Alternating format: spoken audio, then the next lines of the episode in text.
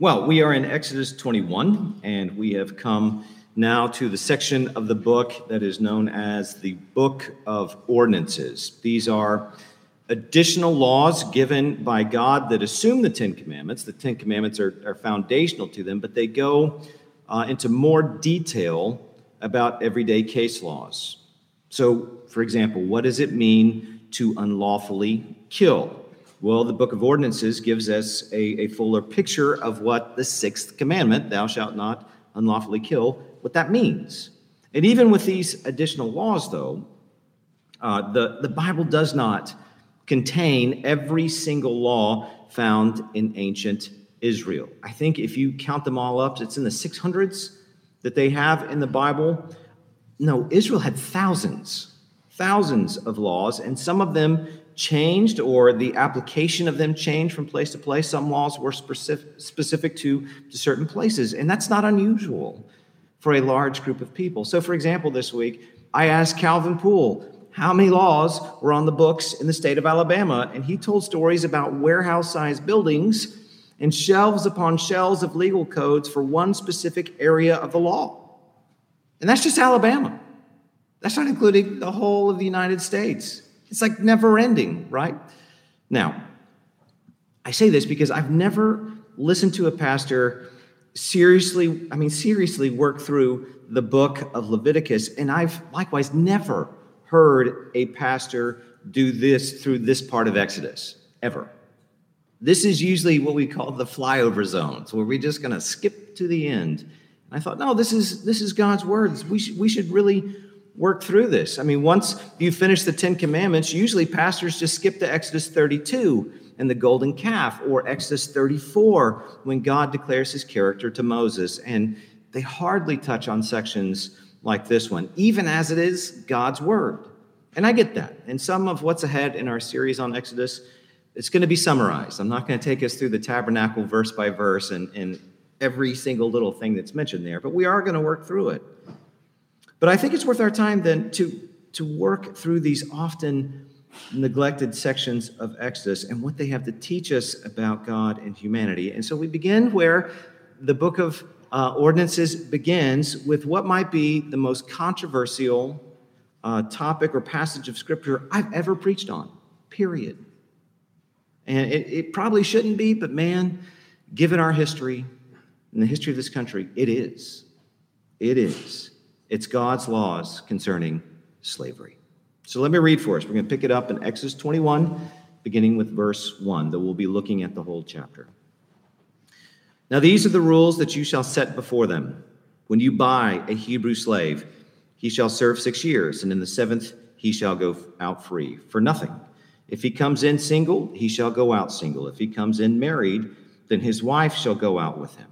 If his master gives him a wife and she bears him sons or daughters, the wife and her children shall be her master's, and he shall go out alone. But if the slave plainly says, I love my master, my wife, and my children, I will not go out free, then his master shall bring him to God, and he shall bring him to the door or the doorpost. And his master shall bore his ear through with an awl, and he shall be his slave forever. When a man sells his daughter as a slave, she shall not go out as the male slaves do if she does not please her master, who has designated her, designated her for himself, then she, he shall let her be redeemed. He shall have no right to sell her to a foreign people, since he has broken faith with her. If he designates her for his son, he shall deal with her as with a daughter. If he takes another wife to himself, he shall not diminish her food, her clothing, or her marital rights. If he does not do these three things for her, she shall go out for nothing without payment money. Wow, this is, believe it or not, the word of the Lord. Thanks be to Christ for it. Let's go to him in prayer. I think we need to. Heavenly Father, I'll be the first to say this is a controversial, very strange passage to us, and I'll be the first to say it kind of scares me to preach through this. So, Lord, I pray for courage. I pray for us as your people that we would have wisdom and discernment to think through these things well. I pray I would be clear but most of all, Lord, I pray you would be glorified and that we would want to love you with everything we've got. We pray all of this in Jesus' name. Amen. Well, slavery, as it has been practiced throughout history and in our own country, uh, was and is a great evil. There is nothing that you are going to hear from me today uh, that defends, in any sense, the chattel slavery that black people went through in this country. I think it is absolutely indefensible. You won't hear me defend the Civil War, Reconstruction, Jim Crow, segregation, or any of that. And I think we are still dealing with the legacy of slavery to this day, especially the impact of Jim Crow. It's such a stain on our land. You know, when I drive through Escambia County and I see those huge fields of cotton, you know, I can't help but think about how many people were born, lived, and died in service to those fields and how much blood was spilled there. Blood of our brothers and sisters.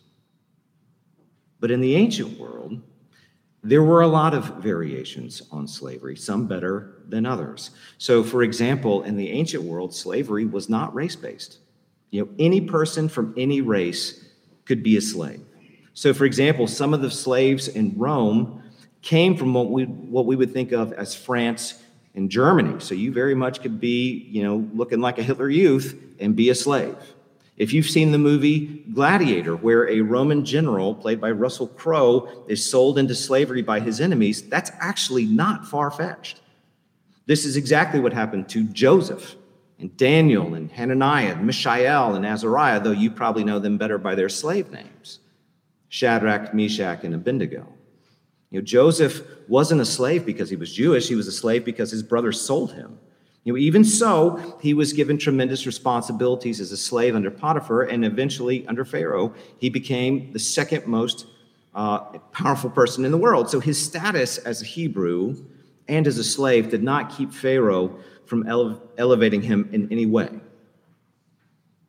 It was not unusual, like with Daniel, to have highly educated slaves in the highest reaches of government. Uh, Daniel and his friends were taken by the Babylonians for just that purpose. Now, you definitely, you definitely saw chattel slavery too, like what was on view in America. That's, that's what eventually happened to Israel in Egypt, and God hammered Egypt because of it. The Roman economy. I know a lot of people look at the Romans as the high point of civilization. Y'all, they weren't. The Roman economy was built on chattel slavery, in particular, sexual slavery. Even as there were, you know, high-ranking slaves or even some people who voluntarily entered into slavery with the expectation of being released by the age of 30, becoming a freedman and a citizen. I mean, there, there were even some slaves, believe it or not, who had slaves themselves. So when we talk about slavery in the ancient world, y'all, it's complicated. There's whole libraries devoted to these topics. You can't just immediately think of what happened in this country and apply it to every instance of slavery in the ancient world. You just can't. That said, slavery in Israel was different. And the danger for us is reading what we know from American history into the Bible. It's just not the same thing. You're going to see that in a minute. It's just not the same thing, at least in terms of the laws of Exodus 21. Now, to be sure, Solomon sinfully forced his own people into slavery for his building projects. In fact, the text presents him as a new Pharaoh. But this is not what's on view in Exodus 21. And I have to give credit to, to James Jordan's commentary and his research on, on this area. And much of what follows in the weeks to come is actually structured on his work on Exodus 21 through 23. Uh, that said, Israel could not. She was forbidden from engaging in chattel slavery. It was expressly forbidden even as Israel was allowed to purchase foreign slaves. So in Exodus 21 16, it explicitly says that both the one who engages in man stealing, that's chattel slavery, the one who engages in man stealing, and the one who buys the stolen man will be guilty of a capital offense and should receive the death penalty. That's chattel slavery. God says those who either steal or purchase a stolen human must die for that crime.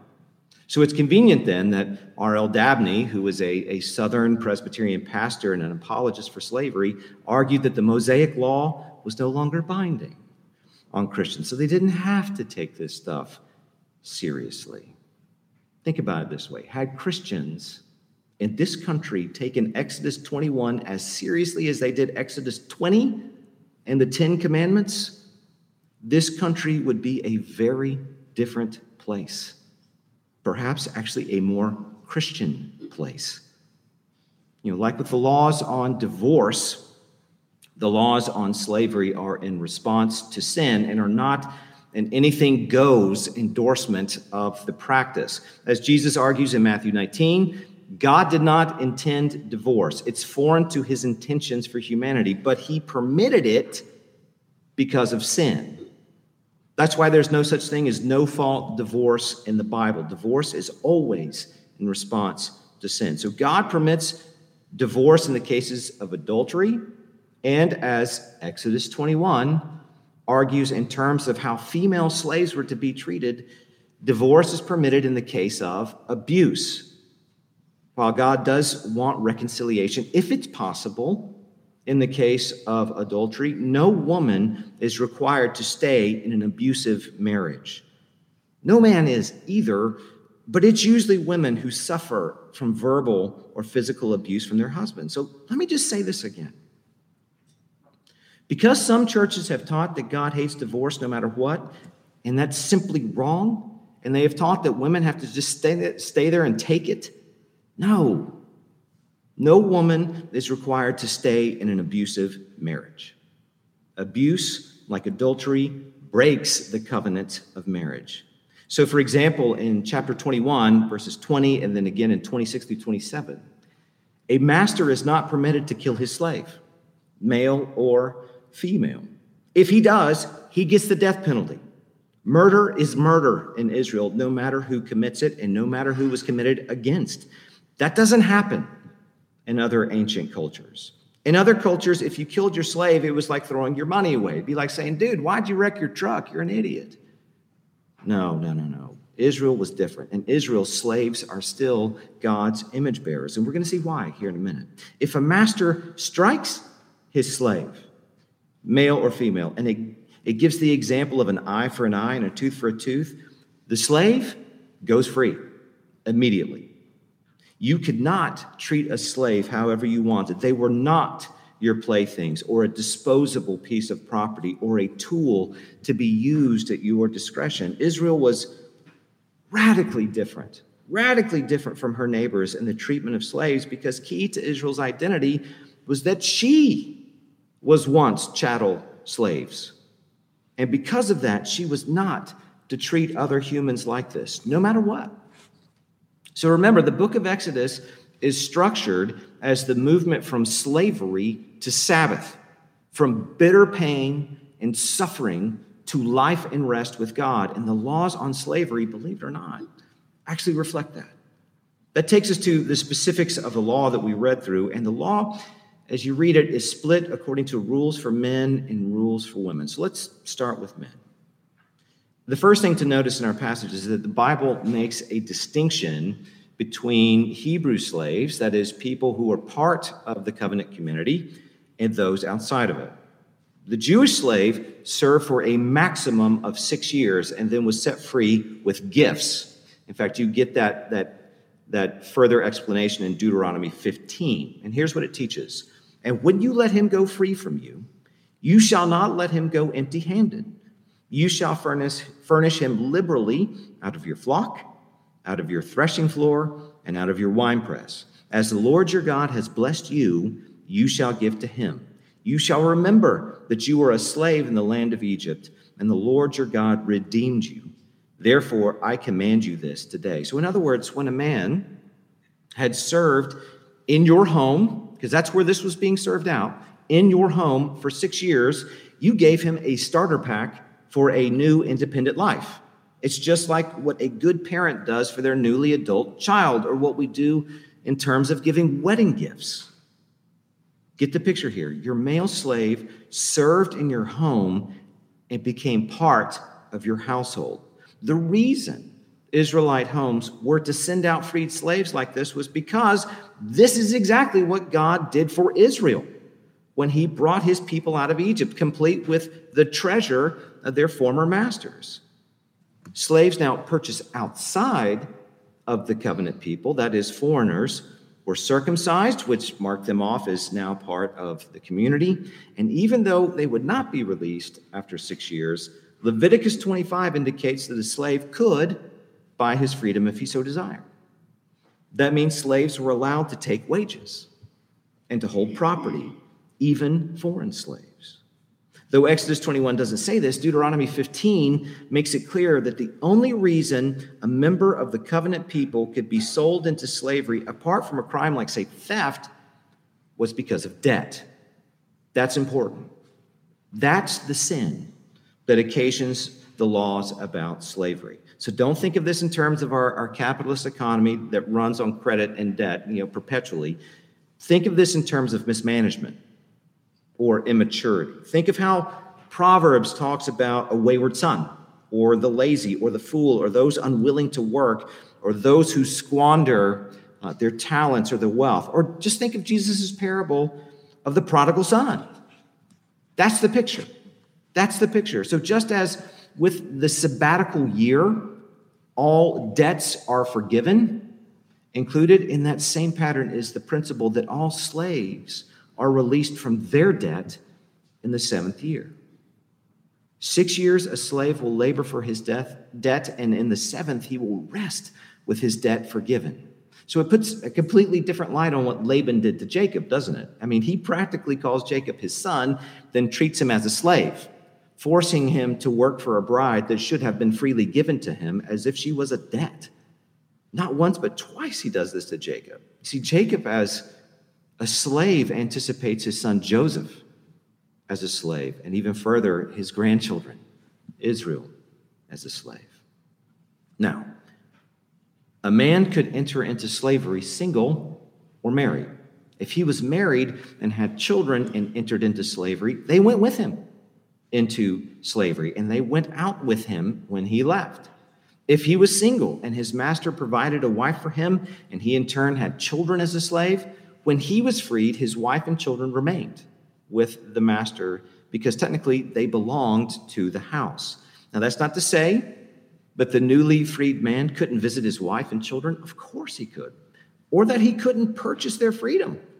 He could. It's that the slave's wife and children remained with the house until the slave could take full responsibility for himself and in turn take responsibility for his family too.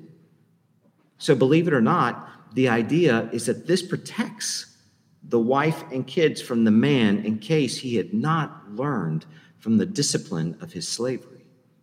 As Jordan argues, the principle in view is that Israel's laws on slavery were intended to train irresponsible men into productive covenant members.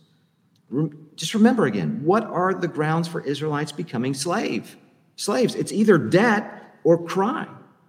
How did a man get himself into that position? That's the question. Most likely, but not always, most likely it was from their immaturity and their irresponsibility. We still see that today. And all of this assumes that Israelite homes would hold fast to God and would walk in his ways. That is, that these homes would be a godly home. Otherwise, and of course, history bears this out, slavery would quickly become abusive. It would become chattel slavery. This means then that the covenant people, they could not, they could not pursue slavery like the world does it. Just as Israel was not allowed to pursue no fault divorce, and it's telling, isn't it, that some of Jesus's enemies were looking to do just that? You know, so Israel could not pursue chattel slavery. They could not act like how the Egyptians had treated them. Now, because of all the connotations that come with that word slavery, it's it obviously, how could it not? It seems cruel and unimaginable to us, but in a certain sense, what, what's on view here is far, far more humane than throwing young men in prison and leaving them to rot or setting them up for a cycle of poverty and failure. You know, in Israel, for men, slavery was disciplinary. It was aimed at the redemption of the man in debt. The law wanted him to move from debtor to forgiven, from slavery to Sabbath. You know, so in a certain sense, and I, I know this is strange, it was a kindness. You know, instead of prison, death, or having your hand cut off, the penalty was to be raised up virtually as an adopted adult male being taught how to be productive and responsible. That was its purpose. Now, that's not to say that slavery was pleasant. It was not. It was not a bunch of giggles. Just as prison isn't supposed to be pleasant, neither was slavery. I imagine some situations were better than others, but it was disciplinary, and, and masters did have the right to dole out punishment for bad behavior, and they did. Even so, they could not outright beat them. But there was the expectation of discipline if a slave acted out. Now, perhaps you remember reading this. The law did make provision for men who, after their six years were up, decided they wanted to stay. They wanted to stay with the house permanently. Maybe they had really become a trusted member of the family. Think of Joseph and Potiphar's house. Maybe they didn't want to try to make it on their own. Or as the text says, they didn't want to be separated from their wives and kids. Great. This is allowable. And what happens is that the slave's wishes had to be recorded at the tabernacle amongst the leaders of God's people, ensuring that this was not against the slave's will that both then both master and slave they go together to the door or the doorpost of the house and his ear was pierced by the master with an awl. He, he gets a, a permanent earring which was the mark of a slave. And apparently in israel this did not bode as a bad sign. They didn't view this as derogatory. It's why israel for for example came out of israel excuse me israel came out of egypt wearing earrings. In fact, those earrings were contributed towards the building of the tabernacle. See, the ritual harkens back to the Passover and the blood on the doorposts in which the slave now is being marked off by his master's house. And it is also a version of circumcision in which the slave now listens to his master's voice alone. Now, we know the obvious version of circumcision, but the Bible also talks about the circumcision of the heart. Perhaps you've heard that one. It also talks about the circumcision of the ear. That's why I often pray for when we do it, you know, before the service or before the sermon, give us eyes to see and ears to hear. We're praying for a circumcision of the ear. So, in other words, the slave has become a miniature picture of Israel's life to God. Just as Israel was to have ears to listen to her Lord and Master alone, so the slave, as an adopted son of the house, listens to his master's voice. Now, the laws for women are different, and women were not to be treated like men. So you don't see that model of slavery for women at all in Israel, or you're not supposed to. A woman could be purchased as a wife, or as a wife for a son, or as a wife for a slave. Now, to get the idea here, put this in comparison to a free woman, to a free woman as a bride.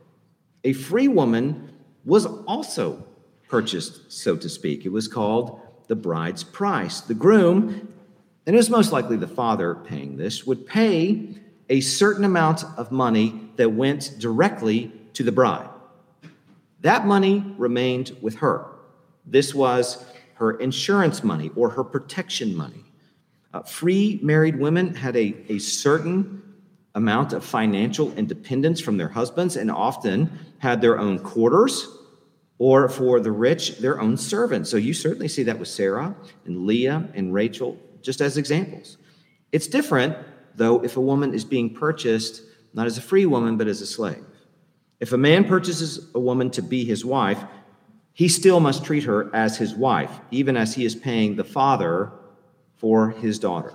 That makes me think uh, that debt or financial issues are somehow still in play here, but the text doesn't mention that. Even so, this means that the, the slave woman does not have the financial independence of the free woman, even as she is still considered his full wife.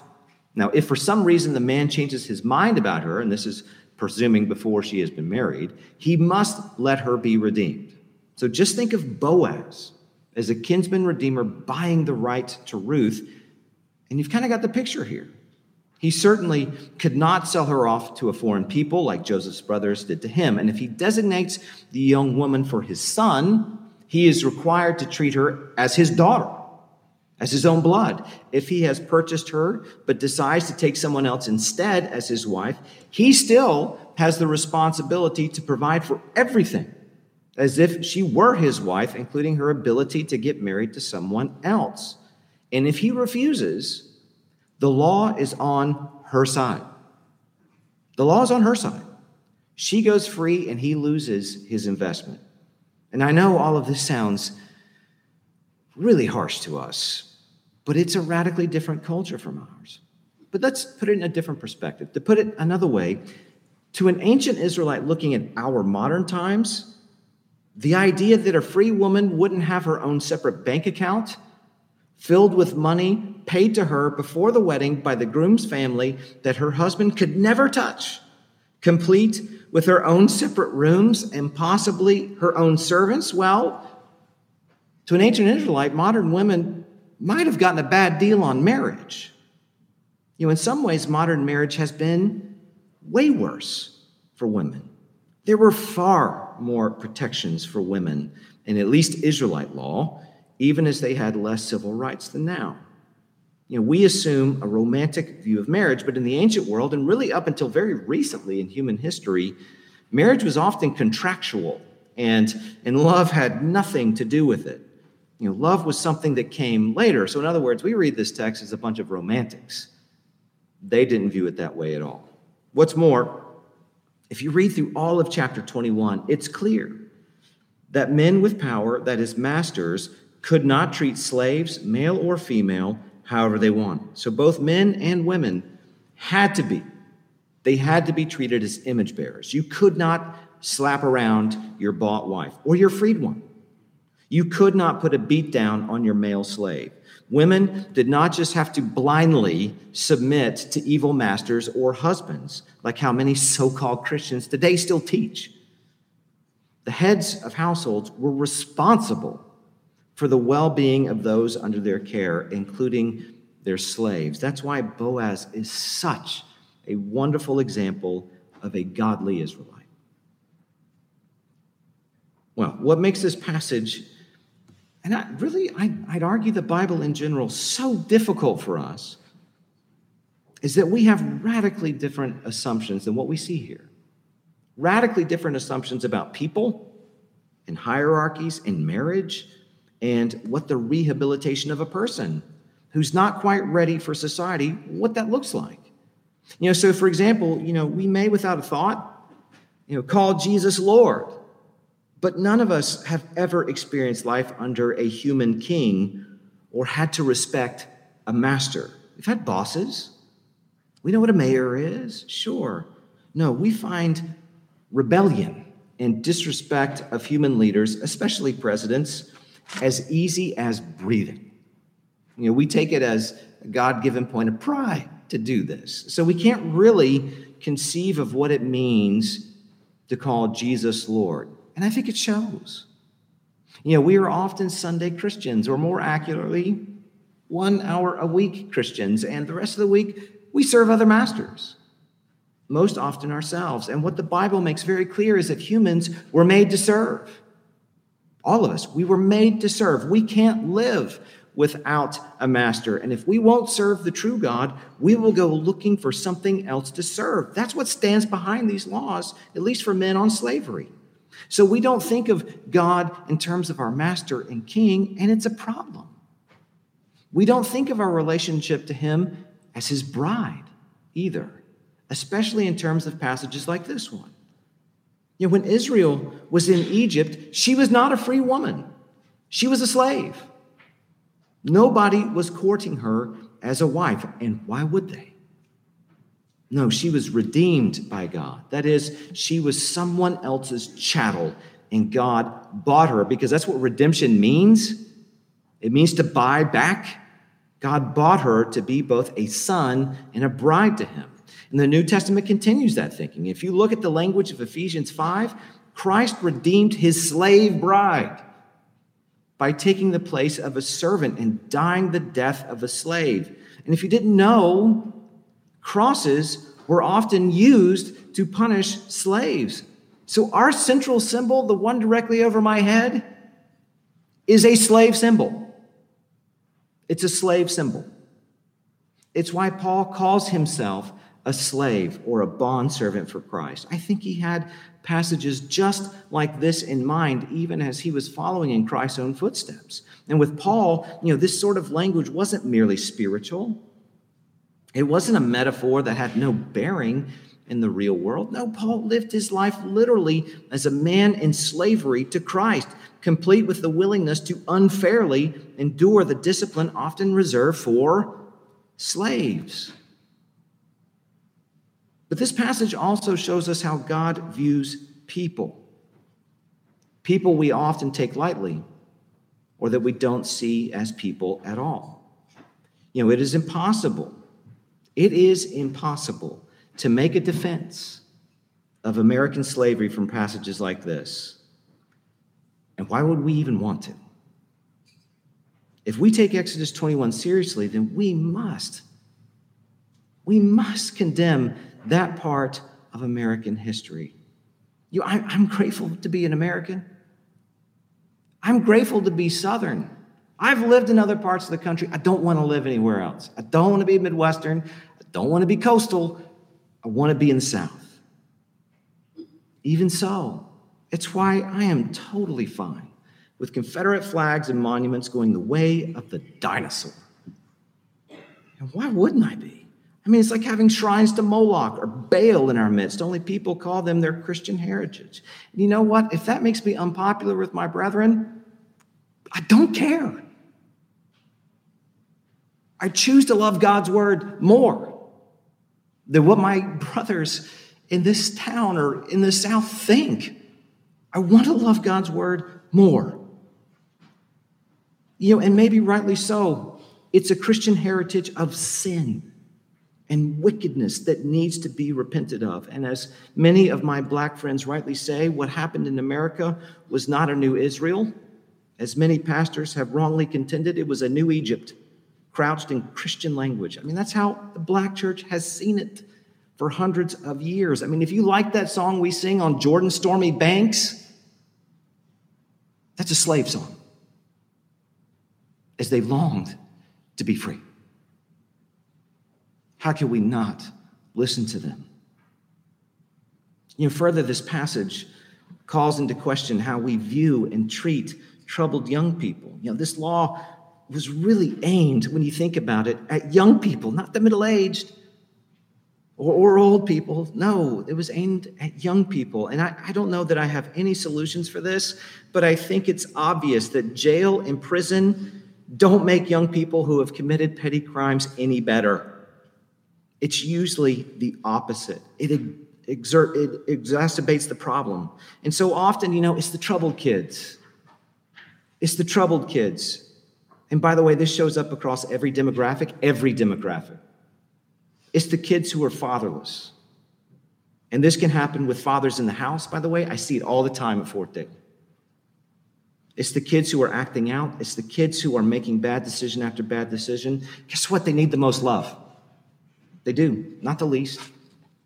And yet they tend to be the kids we shy away from because we rather not deal with them. And I get it. I get it. We want to reward good behavior, and it's so much easier to do that.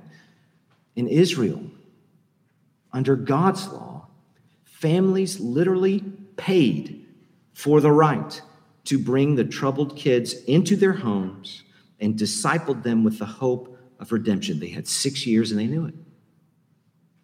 Again, I don't have any solutions for how this might look in our community, but at the very least, at the very least, it begins with us seeing our relationship to God differently. Yes, we are his adopted sons and daughters. Yes, we are his bride, but we were literal slaves, marked by a slave's symbol that he redeemed and he demands as his people, purchased at great price, that we walk in his ways, not the world's ways, his ways.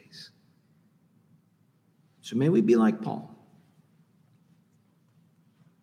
like a willing slave pierced on the door of his master's home, who cannot stand to part from his Lord and wants his ear permanently open to God and his ways. May we be like that.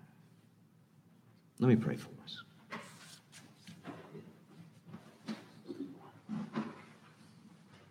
Heavenly Father, you are good. Your steadfast love endures forever. You are so kind. You are so gracious. You are so long suffering.